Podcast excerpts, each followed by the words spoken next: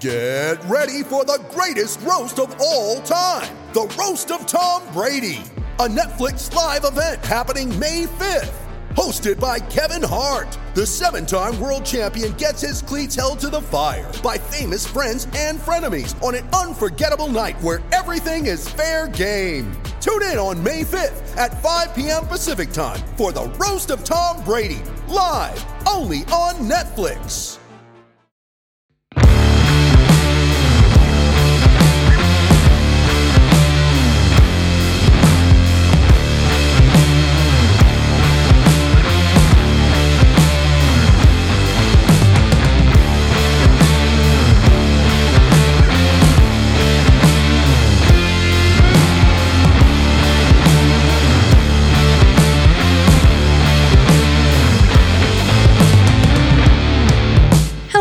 Welcome to this week's episode of Best Camp of My Life, a podcast about MMA. Kind of, but not really, but kind of.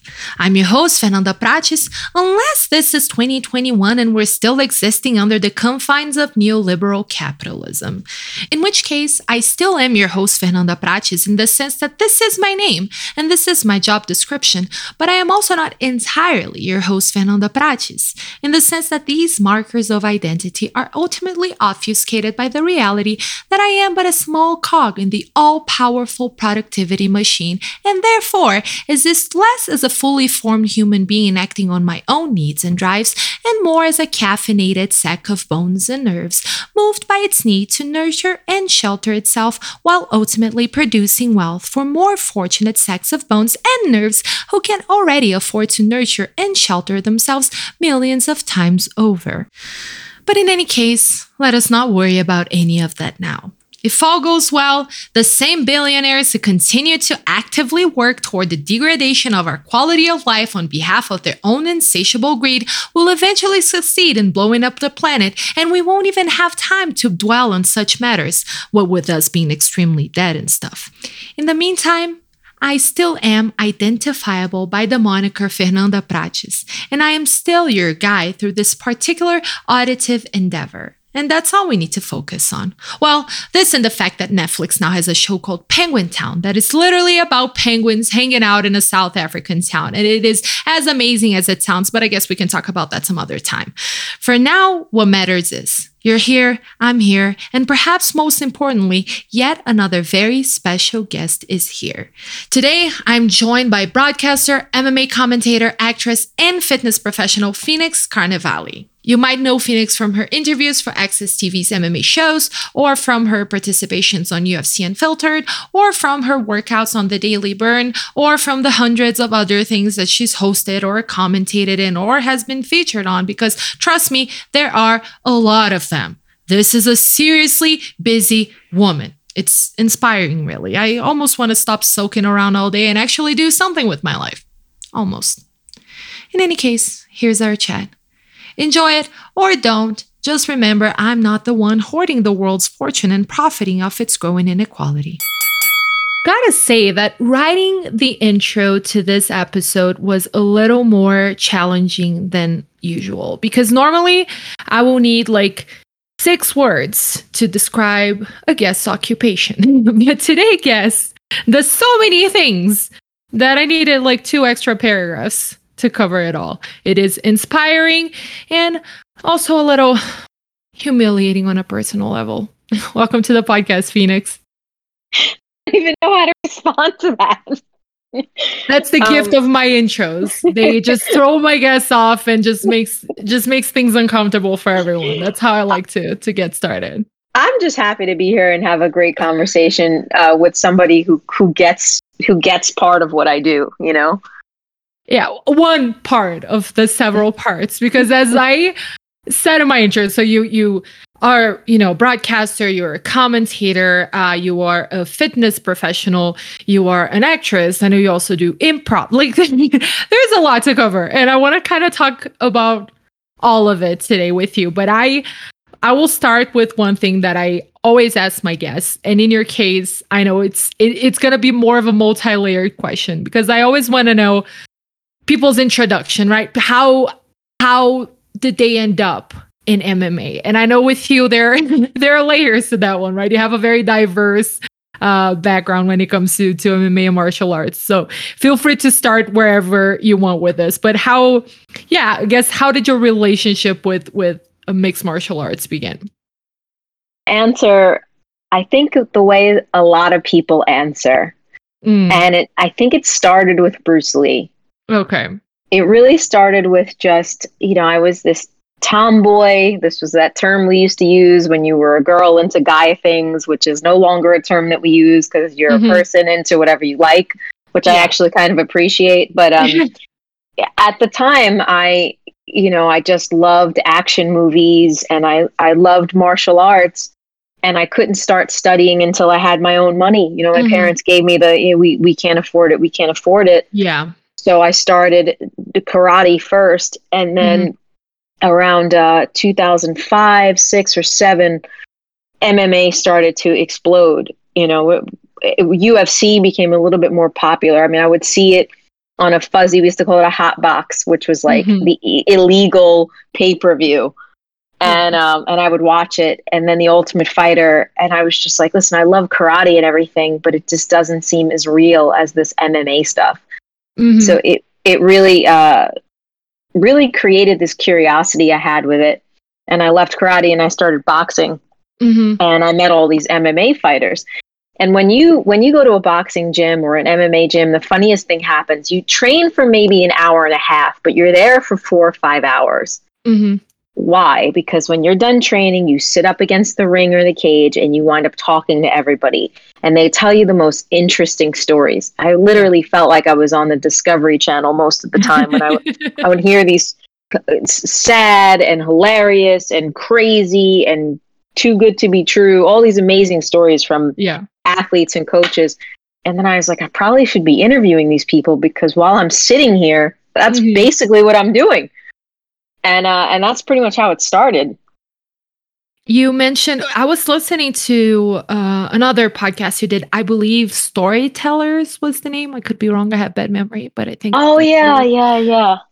Um, and you you because you just mentioned Bruce Lee, and one thing that I thought was interesting because I really related to it was you talking about how you know early on, um, you were kind of trying to find ways to like bond and connect with your dad and that mm-hmm. kind of martial arts was part of it. So I, I wanted to hear a little bit more because I really understood it. Because I was, my dad has five daughters now um, from very different generations. My oldest is 10 years older than me, and uh, my oldest sister and my youngest is like, I think she's 15 now. She's a teenager. And I had this kind of like, I want to, like, okay, I'll be the son that my dad didn't get. And I was like you, the idea of the tomboy that I also like that we're not really using those terms anymore, but I was kind of like that. And that's how it got into soccer and everything else. I kind of wanted to, that was the way that I found to bond with, with my dad too. And so I wanted to, to hear a little more about that, that sort of relationship. And you, I know you have other uh, older brothers as well, but kind of where, what, how does, you know, martial arts in your beginning with that relate to your relationship with your dad? Well, my parents got divorced when I was about six months old. Mm-hmm. So every Sunday, my dad would take us and he would record two things for me, which kind mm-hmm. of explains my personality. He would it, he would record um, like Friday night music videos because this was a little bit before MTV. Okay. And he would record Saturday morning kung fu. That's amazing. So we'd start off with the music videos, and by the time the kung fu would come on, he would fall mm-hmm. asleep. So I'd be kind of, I know. So I'd be sitting there kind of bored, but I was kind of enamored by these kung fu movies, especially mm-hmm. Bruce Lee, because the thing about Bruce that was uh, really amazing to me was I just felt like he had the world figured out because he mm-hmm. would speak so eloquently. And I was young. I'm talking like I was seven, eight years old. Yeah. But I remember saying, "Can I meet Bruce Lee? Can I can I talk to him? Can I be his friend?" And my dad was like, "Yeah, right." And my dad was like, "No, he passed away." And I was like, "What does that mean?" You know, I had to now understand that this amazing person was like gone forever. Yeah. And then then it got really in- interesting when I learned about Jackie Chan. Okay. Because Jackie was, I feel like I'm a little Bruce and I'm a little Jackie. I'm very philosophical, but I'm also extremely silly. Okay. So Jackie, I was like, wow, you could martial arts, you can do everything. So n- now when I would see my dad, he was like, okay, she likes this stuff. And that's what we would do. It'd be action movies or martial arts movies. And, and that's what we would do together. We would watch those things together. Um, it's interesting because with my dad, I wasn't, he wasn't that big of a martial arts fan, but I, we kind of like, then I drew him into that. I Mhm. like, he was into sports and I started following sports because of him already in my teens.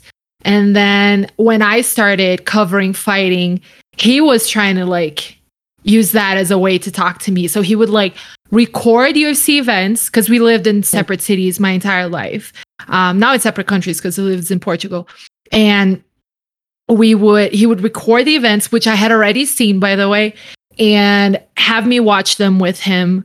And because he wanted to hear my comments, which was really sweet and infuriating because I had already watched the entire event. But I, I, this is my work. I talk about this all the time. But you know, how could you say no to that? That was very sweet. That is Um, sweet.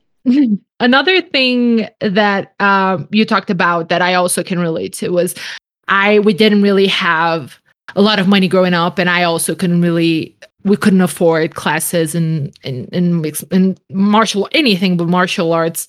Uh, so I only got into it as a physical activity when I was like 19 and I was interning and I could afford it. So uh, I can absolutely relate to that too. But I wanted to hear more about how you began practicing martial arts. Was it kung fu?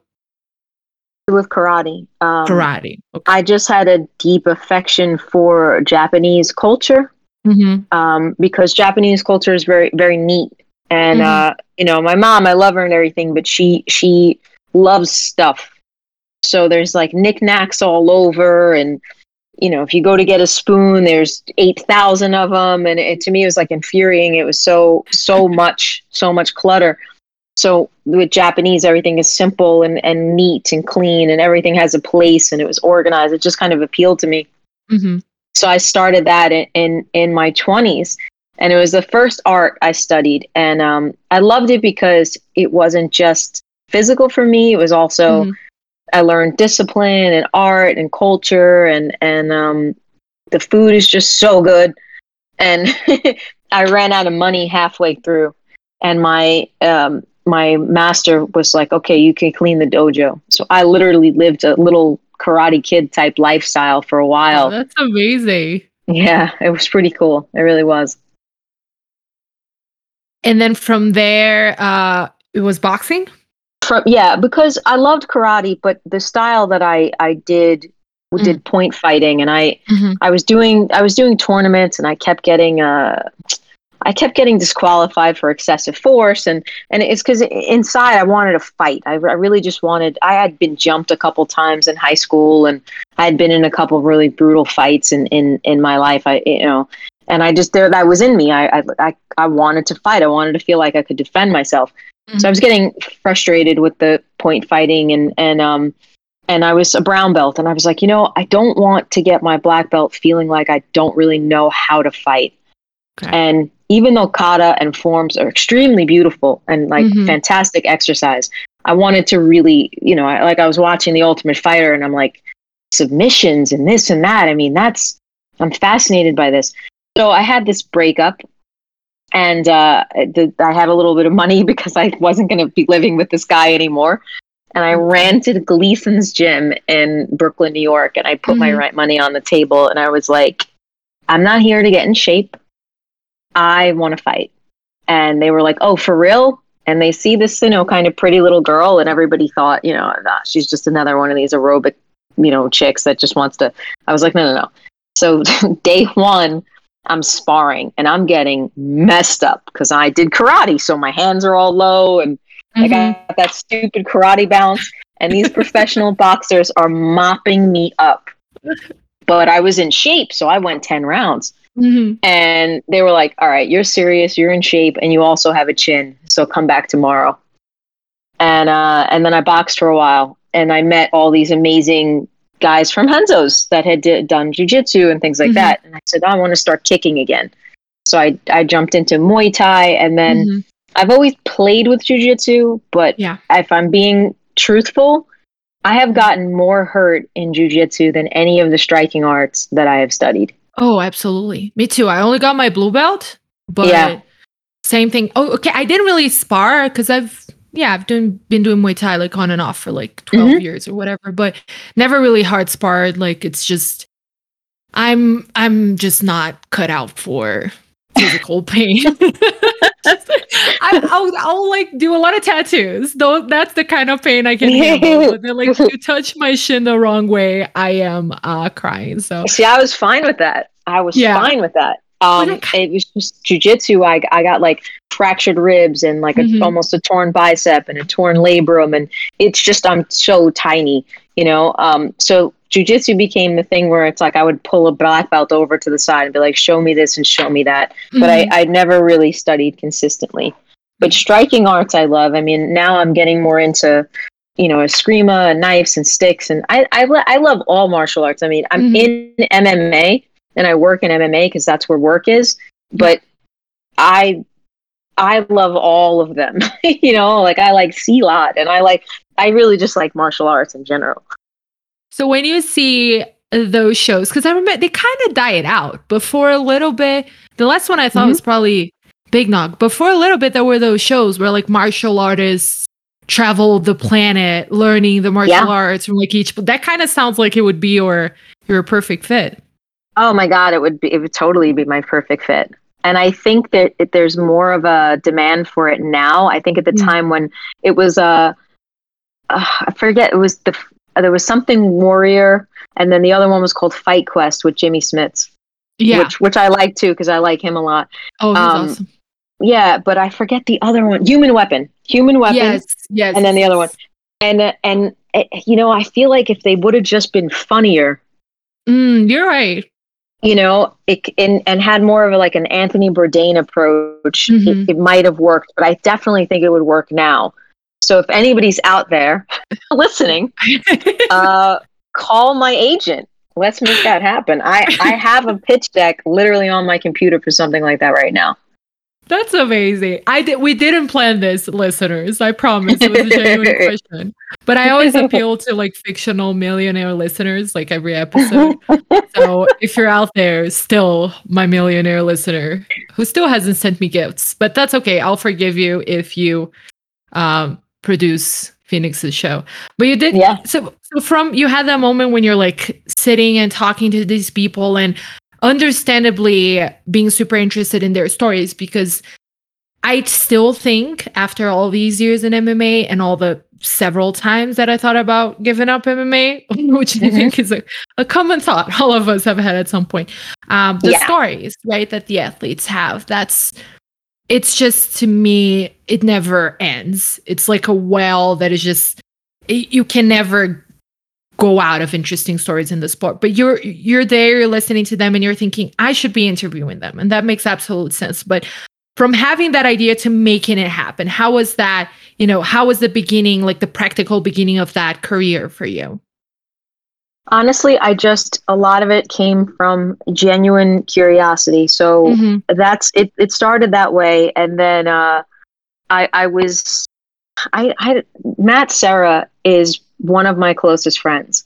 Okay. And we became friends. He didn't know I was a girl because my name is Phoenix, which could be a girl or a guy. Okay, and we were yeah. talking online about Star Wars for like a month. That's and amazing. I, I, had no idea. I, yeah, I had no background in journalism. I had a really strong background in acting. Mm-hmm. And I and I had trained in acting and gone to school for it.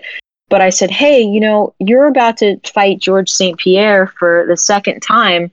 Would it be cool if I came near school and interviewed you? And he was like, sure, because he's the nicest person mm-hmm. like ever. And he gives people a shot. And he was like, show me a sample of, you know, what you write. I didn't know how to write, but I wrote something. And then he said, sure, come down. And I did this like little interview with a digital camera because we didn't even there wasn't even phones back then. And Mhm. I put it on YouTube and it got like a ton of hits because it was very organic. There was this interesting conversation. And then from there I just started doing it more often. And then I was in the audience with two guys that were referees that were friends of mine. Mhm. And this this guy who ran a local kickboxing promotion overheard me saying, I think this is going to happen because look at how he, you know, has his hands and blah, blah, blah. And Googled me and then was like, this girl's good. We're going to put this pay per view on. Let's have her do commentary. I'm like, I don't know how to commentate. So I sent an email to Joe Rogan. Okay. Oh my Like, god, that's amazing. You Just- literally just, just- keep- You got to shoot your shot. that? This has got to be 2010. I mean, yeah, it's got to Mhm. be like back then.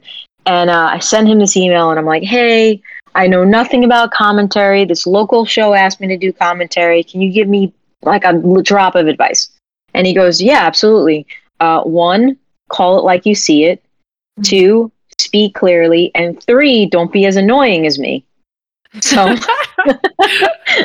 I started laughing. It was thanks, Joe. I never heard from him ever again until 10 years later, Mm, where he sees me on TV, doesn't remember that we had this conversation, mhm. and sent me this really nice message on Twitter like, Hey, saw you at Lion Fight, thought you did a great job. I'm like, Joe, do you remember me? That's amazing. And he was like, I don't, but you know, congratulations. You know, you, you you've done a lot since then. And um, so from there, I I I did some show on ESPN, and Dana White saw it because Jon Mhm. Jones retweeted it, Okay. and he, he said, Hey, you know, try it out, give it try out comment, try out, you know, doing some interviews for your own local website, which I did. Mhm. and uh, he just gave me this one shot. And i didn't know what i was doing. And i was so nervous. I didn't know where to sit. I wound up going backstage to where the television broadcast was and sitting in some corner and i was in the wrong spot and no one told me and i'm looking at Chael Sonnen and i'm like i'm not supposed to be here am i and then finally I, I go into this like you know the media rooms they look like Mhm. this huge cafeteria and Yeah. everybody knows each other and it literally had that the remnants of high school where i didn't know where Yeah. to sit because i'm the new kid so i Mhm. wind up sitting with the brazilians because no one speaks english it's easier that way. Less pressure on the communication process.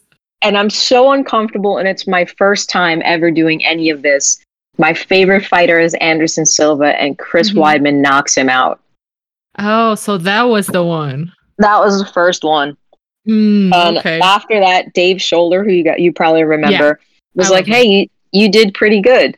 The next time you want to do this, just get a website to, Mhm. you know, give you an assignment." hmm And I, I think I worked with Bloody Elbow a number of times, and then, you know, I, I think they fell out of not me, but they might have fell out of the UFC's good graces.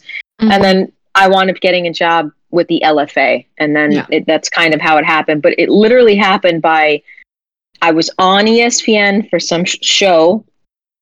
Dana saw it. I asked him if it was cool. He said, "You get this one shot. It went well, and I did a few Mhm. more." But you know, it was kind of scary, and I don't rem- recommend that anybody goes about it the way that I did Mhm. because it was like getting a championship belt when you had never had an amateur fight. And I really wish I would have like had some time to grow because I had to do all of my growing yeah. while interviewing Jon Jones, while interviewing uh, you know, George St. Pierre. My first interview was Matt Serra, my second interview was George St. Pierre, my third was Jon Jones That's great. you know and and so it was it yeah and i'm so g- much better now that it's just like cringe cringe but i feel like we all feel that way as as media right you you Oh, absolutely. you grow and you have to grow in the process so it's very tough I think that for me, like the saving grace was that I wasn't doing things on camera. So like my I have my first interviews on camera because I am I'm a panicked person with everything. Like I'm just a Really? nervous human being. That's just my personality. Like I'm just anxious about literally everything. But cameras freak me out like the most. Um, so my first interviews on camera are also not amazing. I think Lina Länsberg was the first person I interviewed in a sit down on camera. So I got a, a softer introduction than you mm-hmm. did. But um I also I feel like this is a common thing, right? Having opportunities at moments when you don't necessarily feel like you're ready for them and yeah. just like you take them because what else are you going to do? Um yeah. my first interviews were for local newspaper a local national newspaper in Brazil. I say local to Brazil. It was a big newspaper and I was an intern, but um, the paper was going bankrupt. So it's mm. like I was doing the work of a full time reporter, like working full time hours and everything else. And I was now looking back, I'm like, how did I do all of that? Like, I was 20, I didn't know anything. Like, now I would freak out about the assignments they gave me. Mm-hmm. like, but uh, some of my first interviews, like, uh, I think uh, Anderson Silva was my first in person interview for the paper, too. And, um, and he was training a Team Nogueira with Erick Silva, who was just then like sparring with them, like he wasn't uh, hadn't been in the UFC yet and in anything. And like Lyoto, who I was obsessed with, he was like my favorite fighter. I was like, I thought everything he did was amazing and beautiful, and he could do yeah. no wrong. and I was interviewing him and Shogun and Demian. I remember I interviewed Demian like the day after that whole thing happened with Anderson in Abu Dhabi, and like all these super incredible things. And looking back i'm like oh my god i was so green. I was so unprepared. Like now having that it would have been so much different. But then at the same time if that hadn't happened then i wouldn't be here now. So who knows? Yeah exactly. Exactly. You, you just you just got to run with it. I mean and i think a lot of the improv background helps too mm-hmm. where i would just go oh, okay i guess i'm doing this now. Say yes right? Isn't there right. improv yes, like, yes and yeah. And but then you said you had that experience with improv and acting. So that was back then what was sort of your career path? Like was acting where you were were headed at? Um i had taken a hiatus because you know it, acting i wasn't mature enough for it at the time. Mm-hmm. in, in in my early 20s it was just such a you, you just deal with so much rejection and a lot of it has nothing to do with you but i wasn't mature enough to handle that. A lot of it has to do with like ah we have three brunettes on this show. We need a blonde. Uh mm-hmm. the co-star is five eight. We'd have to use an apple box the whole time. Nah get someone who's five five. Like it's literally things that you can't even it has nothing to do with you. So yeah. you, you can't take any of it personally. So i wound up i wound up in fitness and doing really well with it at the time and I did really love it because I like science a lot. And uh, I did a lot of it, and I traveled and and um, trained a ton of people and taught classes all over the place, and mm-hmm. wound up doing a lot of that on camera too. And then I just really missed acting, but MMA kind of took over, mm-hmm. and I just kind of and then after that, acting came an afterthought. But it was just some always something that I enjoyed and it truly was my first love. Like I got into martial arts because of film and television mm-hmm. and philosophy, but you know, I I don't know, I just love them both and I think they're so similar in so many ways. hmm I it's interesting you mentioned LFA. The the way I first uh, saw you, heard of you was because of those interviews. Mm-hmm. Because I was working at Junkie at the time and we got the videos to work on little stories. Like I would do little stories about LFA on Friday morning because the event was at night. And mm-hmm. it was mm-hmm. content and it was good content, like well produced videos. But I remember watching the interviews and thinking like she's in a tough spot because like when you're dealing with fighters who are in the UFC, there's so much information available. Yeah. Um, when you're dealing with fighters, right, that aren't necessarily that well known and you have to ask them questions that are relevant that are interesting that gets them wanting to talk and that get people who aren't as inclined to be interested in the event as people who are fans of the UFC and having to write the stories. I remember like whenever you like you were asking questions, I'm like, oh thank God she asked this. this yeah. is an interesting question and I can actually get something out of it out of it. Uh, how was how was your preparation process for those those interviews? There's a couple of things that are really important. The, the Mm-hmm. the challenge already is that they really can't be too long. Yeah. So they have to be like three minutes. So Mm-hmm. you don't really get you don't really get the process of screening out what's going to be interesting Yes. or mu- much time to get to their personality. So Mhm. I know that if I have like 90 seconds before the camera comes on, I'm Mhm. trying to be your friend. I'm trying to get to know you. I'm trying to get to know the way your personality is. So do I have Mhm. to play up the fact that you're like stern and serious about this fight and Mhm. ask you something that's going to rile that part of you up?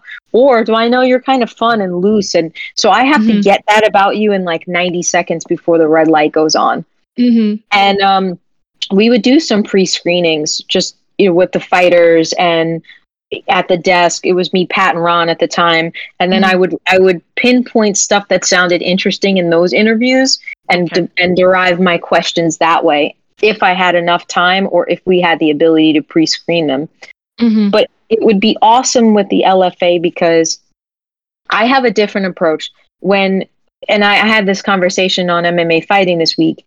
Sometimes there's a card and the and it's like messed up because the popular kids' names aren't on it and everybody thinks, oh, it's a it's a it's not a great card. And I always beg to differ because it's usually the people you don't know that are fighting for the little chunks of meat. So they're going to be Mhm. way more into it. So I believe in giving those people who you don't know yet a chance Yeah. to shine. And I took Mhm. that very seriously. Like this is an opportunity for you to get those stepping stones into your career. And I know how much hard work you put into this just to fight because I've fought. So Mhm. I wanted to give them the respect that they deserved for being there. And as long as they were cool with me, I was going to Mhm. try to get the best out of you. And I would, hey, are you nervous? Have you done interviews before? Do you need a little help with this? Yeah. And and if it wasn't live, I would ask like, "Hey guys, do we have 10 minutes so I could Mhm. I could help this guy out or girl out a little bit?" Yeah. And a lot of the times a lot of the times the producer would say yes, and a lot of times they'd be like, "No, we got to go to dinner." Mm-hmm. But you work with what you got and you just have to be very observant and also if you sincerely care, which you Mm. should, Mhm. especially on when people are on the come up, you you'll find you'll find things. I was just gonna say that, you know, I you mentioned you didn't really have a background in in like journalism or you know formal broadcasting, quote unquote. But to me, and this is something I've been you know learning throughout my career as well. Um, the secret to a good interview, and th- I know it sounds a little arrogant because it seems like oh I'm like I don't know Barbara Barbara Walters. I'm not, but like I think to me when I'm listening to an interview what comes across is is the person asking the question genuinely interested in the answer? Right. right, Right. like it's it, this to me is much more important than being trained to like hold the mic as look a certain like you know those technical things you pick that up along the way because of course you need to have like a, a clean presentation of your content or the content gets lost. But like ultimately to me that's the key.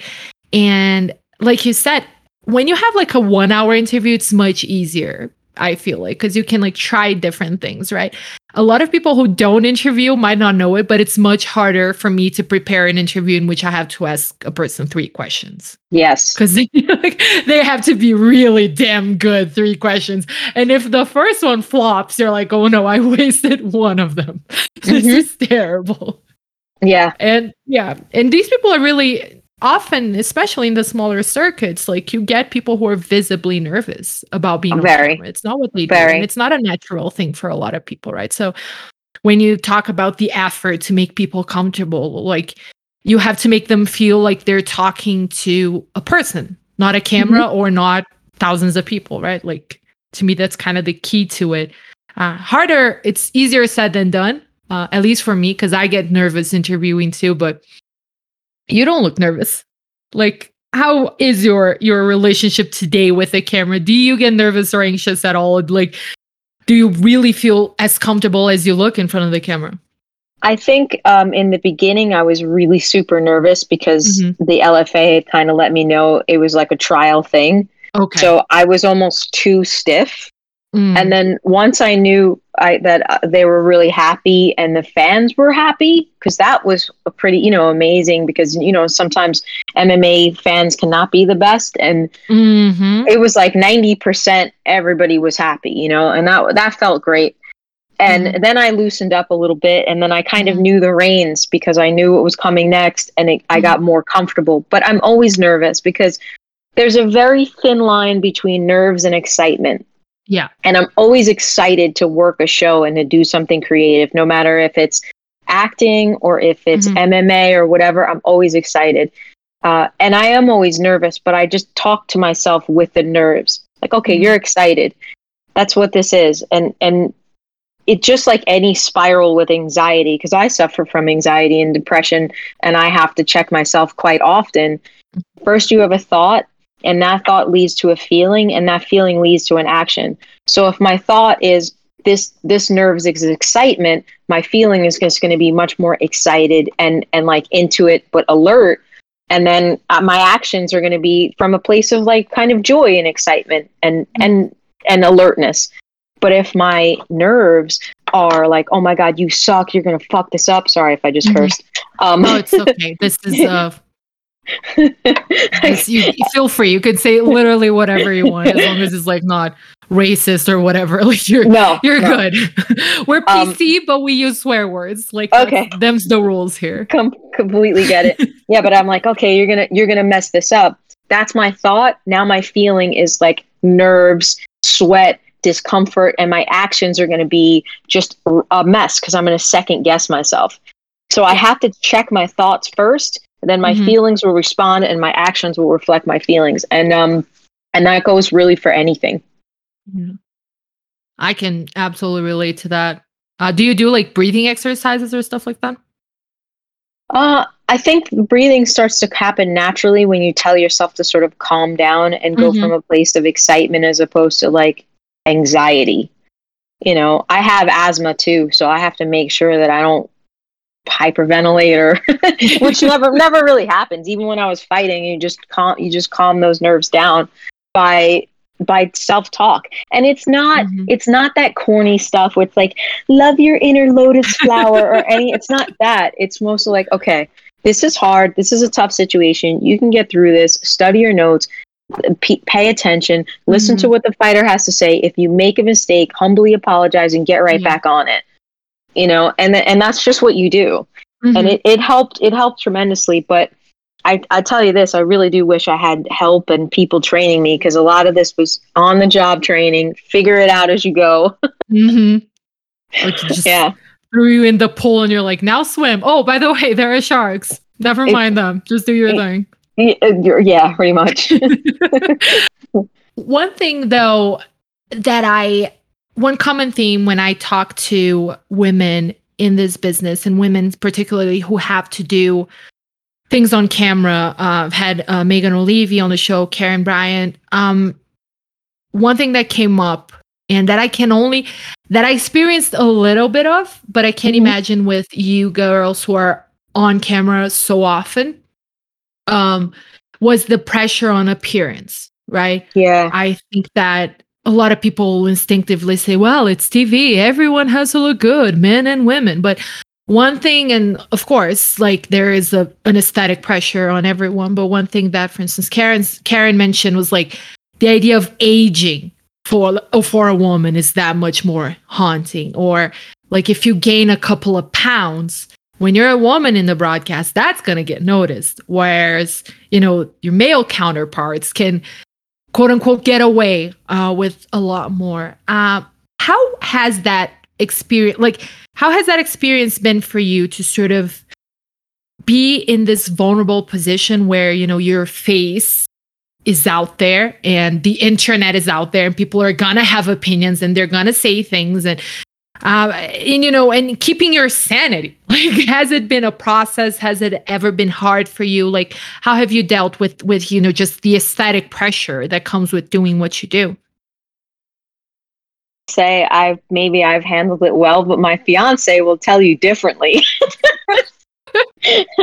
Because i always feel that sense of pressure. I always mm. feel it. And and it's hard because I remember getting to arguments with my producers because you know sometimes you're in some very weird area and they do your makeup like you're in 1986 and you're mm-hmm. going to a pageant and you're like what do they just do to me and my producer would be like well i'd be like you don't notice this and he'd be like no because i'm paying more attention to what you're saying and the fact that you know the sport that i'm that mm-hmm. i'm looking at your hair i'm like mm-hmm. my hair is teased jamie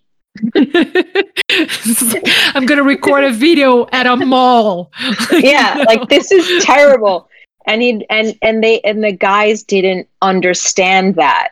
Mm-hmm. Um, and that would feel I would feel alone in that where I felt like I always needed to look super good and they mm-hmm. could wear the same three suits over and over again and nobody mm-hmm. noticed. But I was like, you guys need to give me a wardrobe budget because mm-hmm. I can't wear the same thing every week you yeah. like Pat and Ron do. And these were discussions that would have to be have. But for mm-hmm. my own personal pressure, there was just an enormous amount of pressure I would put on myself about my weight and mm-hmm. you know mm-hmm. uh, my appearance just because it is TV. And at so- certain times, I had to stop that. I had to stop that and be like, you know what? Mm-hmm. The fans like you for you. The mm-hmm. people who comment on what you look like Mm-hmm. They're just, you don't even know what they look like. And I had to yeah. let a lot of that go. So it, I, I was like, do your job, be professional, be neat and clean. Yeah. And, and, and try to get rid of a lot of this because it's not as important as you think. And the world is changing. Just look, look healthy and presentable, right? Yeah. And that's how I changed my whole perspective on beauty in the mm-hmm. first place. What beauty tries to mimic, if you really think about it, is health you know your your skin's clear because you know you, you taking care of yourself th- things like that. But also that it's not as important as you think. You just have to be presentable. And and who cares? It, it, because it's fans the most beautiful woman like i tell you this charlize theron is, is beautiful. And i was out at, to dinner with some friends and, and everybody was talking and somebody was like oh she got a giraffe neck I'm like, Ugh. how can you find a fault with literally one of the most beautiful women in the world? Yeah. And it, like, if they can find a fault with Charlize Theron, then I'm a troll because, but it just made me realize that you're never going to please everybody. You're never going to be anybody's cup of tea.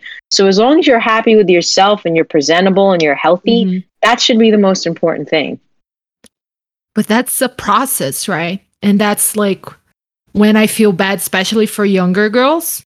Yeah. Because it's like it takes I'm I'm in that process as well of, you know, accepting myself and my body. And it's been I've, for instance, my whole life I've struggled with my weight. Like it's been Me an too. ongoing thing.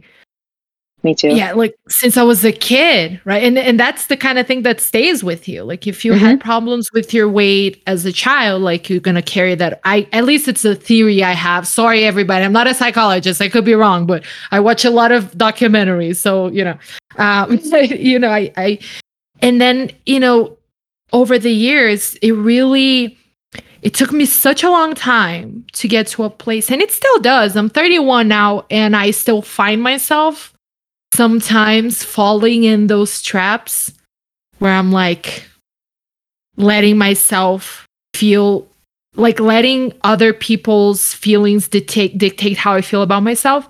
Yeah.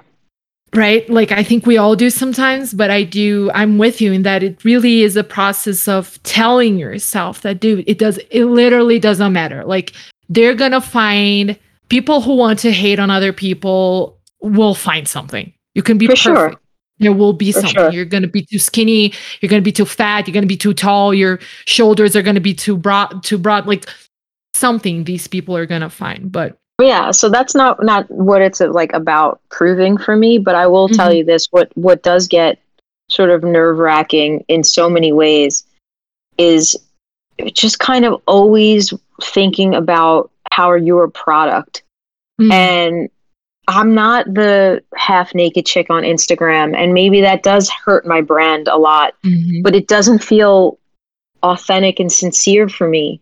Mm-hmm. You know, and that that that's a neat feeling that I think a lot of women in media feel like, okay, do I have to post bikini pics because you know am i going to get beaten out for a job because this person has 70,000 followers and is has her butt cheeks out all the time and, and you know i'm i'm in an x-men t-shirt you know that, that it's it's it's frustrating uh, it feels unfair but also i'm very pro chick too.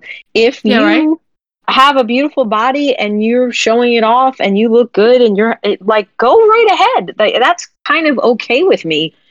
It, it's just who's best for the job and and, uh, and that is that is something i think everybody struggles with too Yeah, because that's it's kind of like what you said, right? Like sometimes it feels like you have to act a certain way or to to get the things, but then the girl who posts the bikini photos, which by the way, I'm that girl. Like I have a very slutty Instagram. Just the past two years, my Instagram has become very slutty.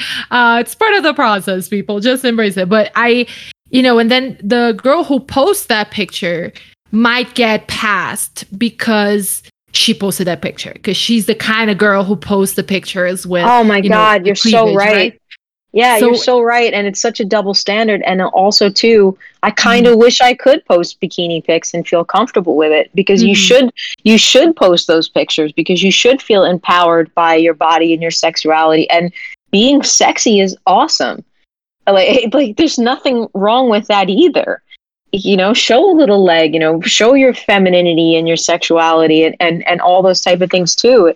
It, it, it's that's why i don't even feel comfortable saying it because i'm liking my friends pics. Like good for you girl or that looks cute on you. Because that's part of it also. Yeah, right. And that's I think that's kind of what became like my thinking and all this. Like you're gonna get criticized for whatever you do, like however you are. So just do you. If you feel comfortable, do. If you don't, don't. It's all fine and beautiful. It's your Right. Instagram. People who don't want to look at it can just unfollow you. Like that's very simple. Um, yeah. One thing that I talked to Julie Kedzie about in and and we talked a lot about this idea, right? Because there is it's very strange when you look at women's MMA, at least to me, and I wanted your opinion on this because it is I think it's a very empowering sport. Mm, Um, yeah I think it is empowering to see women uh, headlining UFC events. I think it's empowering to see them in these positions where they are placed along the men in a card um, without, you know, their rounds aren't shorter. They're, you know, like we're not treating them uh, in a in any different way, athletically speaking. And at the same time, um, there is an expectation. Julie really uh, talked about this a lot of the way that women fighters need to market themselves, and it's not that I have a problem with women marketing themselves. I, I talk a lot about Paige VanZant, who I think is gorgeous and has her thing going, and I love her for it. Like you do, you boo. I love it. Um, but you have that, and then you have people expecting women to promote themselves that way, and at the same time, when they do, they're shamed for it yeah and right like it does kind of feel to me that as far as we've come with women's mma in a lot of ways there's still a little bit of that double standard and that sort of like can't win situation with the way that they market themselves i don't know if you if you have that that impression as well I do. I I definitely think it's getting better because you know think about Amanda Nunes, right? That's she's none of those things. Mhm. But why is everybody tune in? Because she's just that good and she's Yeah. a beast. You know, Mhm. uh, Weili and Rose, people were dying to see that. Why? Because they're just great. And I've Mhm. noticed the changes in how people talk about women's MMA now, where it was like this cool freak show. Uh, oh, there's chicks on the card. Now it's Mhm. like you're talking about whose striking is better, who has better conditioning. It's it's a Mhm. language. The way I hear men talk about women's MMA now, which is totally different than when when it was when I first got started. So I Mhm. do want to give a lot of the savvier fans, true fans, uh, fans of martial arts, a lot of credit for how things have changed. Mhm. And I, I'm very um, pro men and and a lot of the changes that they've made personally and professionally as the world has changed. There's a lot of guys that have been supportive of this whole movement that we've had. And that pressure is definitely mm-hmm. there. But ultimately, it comes down to if you're as talented as Nunes or Cyborg and things like that, people are going to tune in because you're a beast. I do think it hurts with sponsorships. I do think it hurts with stuff outside of the cage. I do think that it's a big part of marketing, but you got to find other ways to market. It can't mar- like sexy can't be the only way we market. Mm-hmm. It, there's got to be other things, other stories we're telling, things like that. And then the end of the day, people are going to be interested and they're not. You know, it, there is a big popularity contest in everything nowadays. I know that that's kind of the way it goes. And there is that pressure when you're a female. But I do see it changing. I really, really do. When I hear people talk about fights, it, it is changing. Yeah. I I share that sort of like optimism at the same time. Mm-hmm. Like what I what I often think about is like said, well, if you're as good as Cyborg and Amanda Nunes, like you can't really. I like how I change my pronunciation of the names throughout the show because, like, sometimes I say it in my Brazilian pronunciation, sometimes I say it in English. Now I say some stuff in Spanish. That's how we're rolling. Uh, but the, you know, you have to reach. I feel like with women, you do have to reach a much higher level to yeah. earn the baseline respect. Like, yes, you can't deny. In Cyborg, when you talk about marketing, right, I feel like she has been very savvy with the way she built her fan base.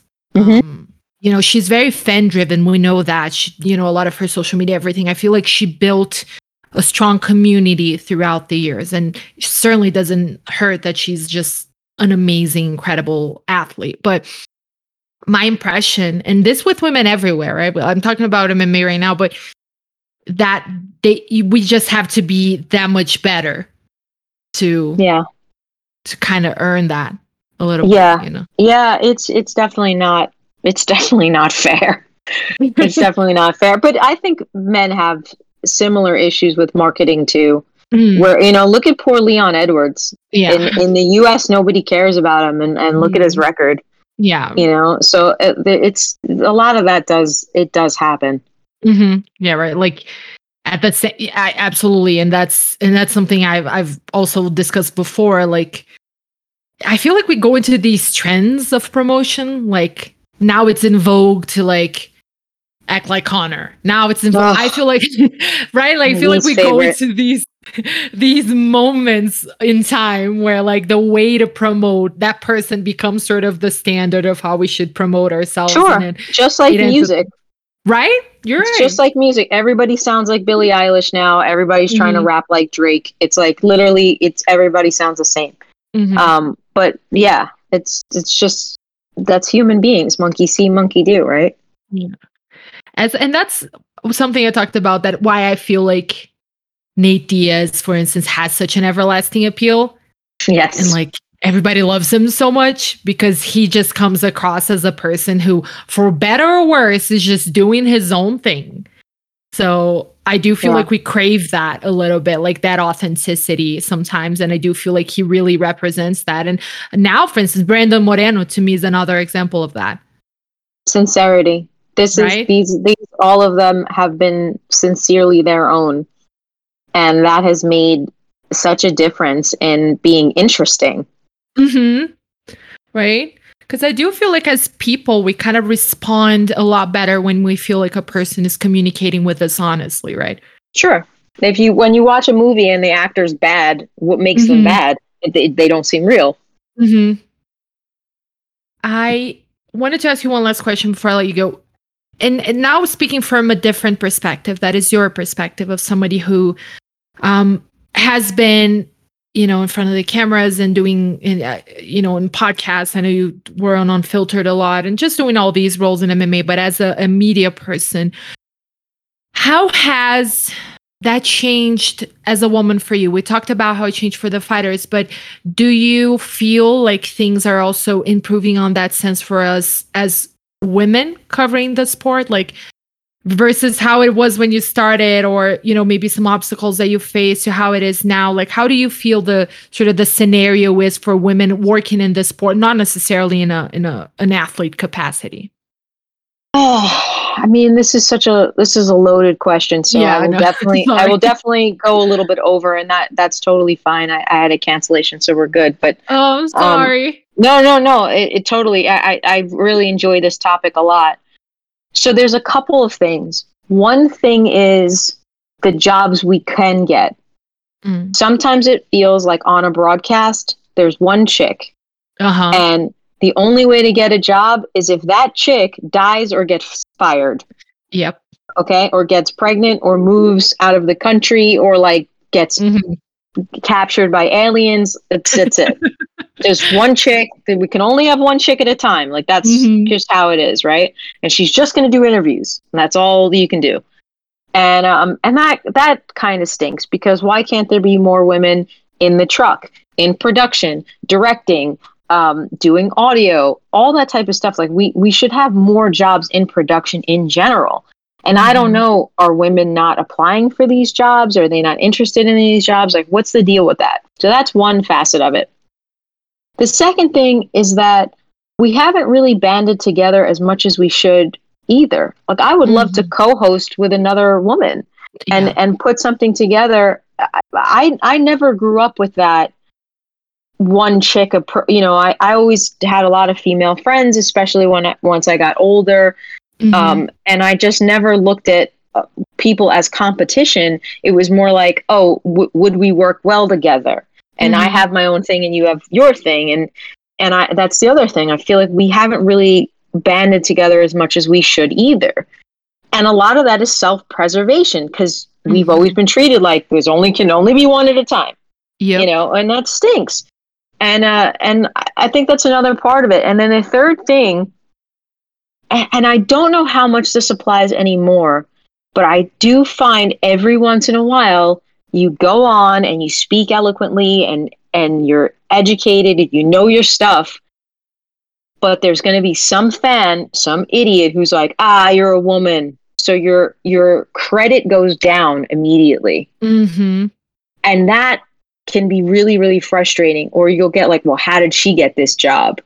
Or you know ah or you have to prove yourself time and time again when it wouldn't necessarily be that way for a guy and those are really the three biggest obstacles i think that we still face even though it is opening and it's getting better and you do see more women um it's still just a sprinkle Right. you know it all still feels kind of like an uphill battle. Like It does.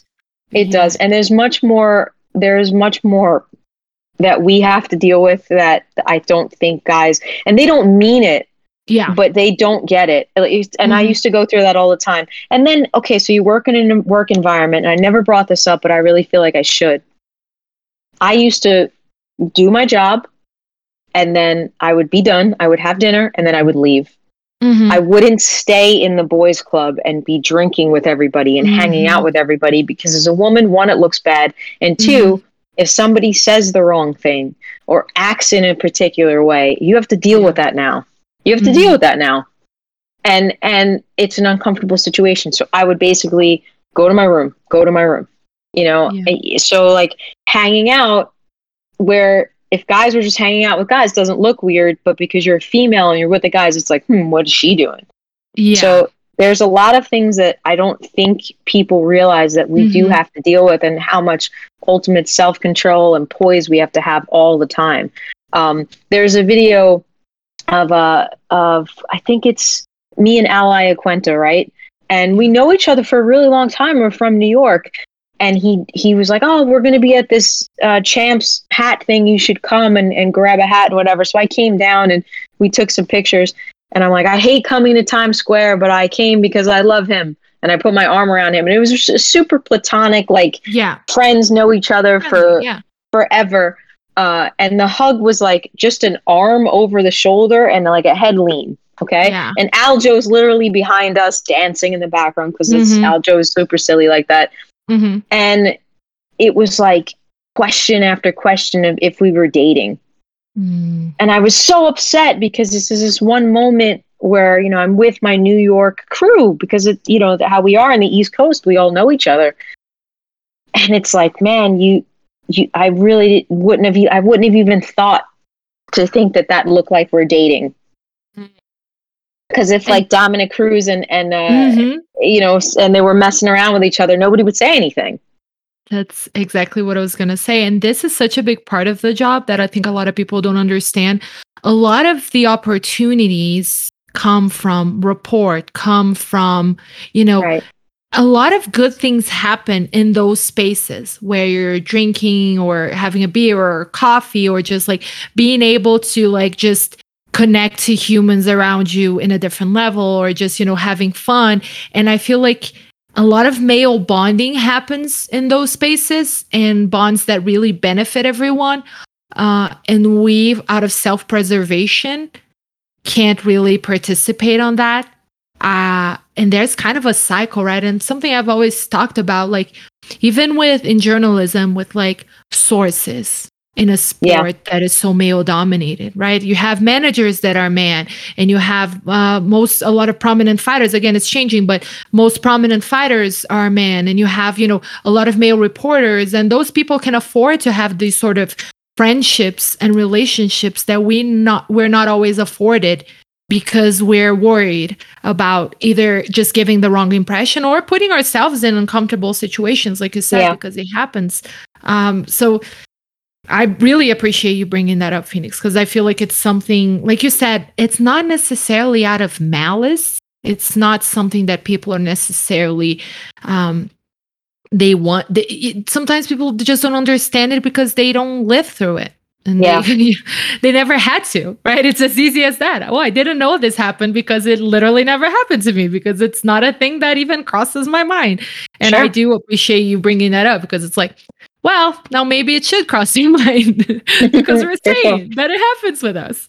So for I sure. Really, really do appreciate it. And I do agree with you that I feel like the listening has improved. Um, mm-hmm by by our male colleagues in a lot of ways. I still feel like there's a lot of the idea of several women in on a round table still seems insane for some people, right? Like you see one sure. female guest, like it feels like we have our our little quotas here and there that we can fill, and still like the idea of just women hosting two women hosting a thing like like you said it just doesn't really feel like it's a feasible thing when of course it is like we have several women in the space who could absolutely do it but um and i do feel like when it comes to just spaces like opinion our voices still weigh a lot less than right. than men's but yeah but I do think that people are starting to be more open, uh, more open when we say this. Like, hey, this happens, and they're like, oh wow, that's wild. That's sad that it's happening, and you know, it's a start. I'll take it. Yeah, I think it it has. I, I, give a lot of credit to uh, to my male colleagues because they've always just kind of treated me like one of the guys, and for better or for worse. Mm-hmm. Because sometimes you're like, okay, guys, I'm not a guy. I don't really want to hear that. and but I laugh. Like I, I I'm not yeah. I'm not super sensitive either. And mm-hmm. and a lot of the things that kind of started to suck about the Me Too movement is that people started using it for everything. And it's like, oh man, you're devaluing the original intention behind this movement by making it about everything. And um, you know, like there was this guy on, on a road trip who used to call me honey all the time. And this other uh, chick was like, Doesn't that annoy you? I'm like, He's from the South. He uses it. It's not in a degrading, demeaning way to him. It's the way we say dude. You know, he's just basically being like, Hey, honey. Hey, sweetie. Hey, darling. Hey, it's a, it's a term of endearment. I'm not to be like, He's harassing me. There's times where it's 100% valid. And then there's times where it's like, it's times where it's like you're you're being over the top with it and um and it, i don't want to devalue something that really had importance about equal pay you know about um, it, it being of importance about you know how someone's getting treated or if they're being harassed or being asked for favors or that's totally different than you know somebody asks calling you baby or sweetie or, or uh, something that's not there's no malicious intent. You can feel intent. We had a, a situation once where a producer sent a dick pic to all of us, right? And they were so worried. They were so worried that I was going to get this guy fired. And I'm like, well, the situation is he's an idiot who meant to send it to his wife, but he sent it to the team text chain. So he sent it to all 15 of us. He didn't send it to me directly. I don't. That, I think just the different things affect different people differently. Yes. Yes. And so yeah. So again, I was like, "You're an idiot for sending that and whatnot, and you should be reprimanded by your boss." But I'm not going to me too you because you sent it to all of us, not me. You sent it to your boss. You sent it to the director. You sent it to the other commentators. You sent it to the audio engineer. You sent it to everybody. Holy shit. You know, so for weeks we were all sending him pictures of like Dick Van Dyke and and like the stupidest the Dick Tracy. We we're sending him stupid pictures all week long just to make fun of him. But I could have got this guy fired, but I the intent was so dumb that he meant to send it to his very pregnant wife that he's totally in love with and just an idiot sent it to all of us and it, it was like yes it's stupid and it's a boys club but it wouldn't be worth getting this really nice guy fired over Hmm. I feel like also, and I feel it dif- differently, but I feel like also it's changing generationally a little bit. Mhm. And Mhm. certain things that we're like, we grew up being cool with, people are not going to be cool with anymore. I, Yes. and I like that. I feel like we're better at setting certain boundaries that my generation didn't necessarily set yes at the time, right? Because then there'll be no misinterpretation because you have a standard uh, a line to start from. Yeah. you know? So i agree. I do agree. Uh, Phoenix already took up so much of your time. I want to thank you so much for being for generously sharing your busy, busy schedule with me. I know you have a ton of shit to do. Um, I guess before we go, is there anything you wanna, you know, your socials, any projects you're working on, anything you want to plug to our listeners? um nothing i can talk about yet i uh i'm working on a couple of different projects but hopefully i'll have some news within the next month and Yeah. you know just follow me on social I, I always post some cool stuff up in there and i i hope to see everybody really soon Thank you. Um, uh, thank you again, Phoenix. Thank you all at home listening. Thank you to our producer, Jordan, who's amazing.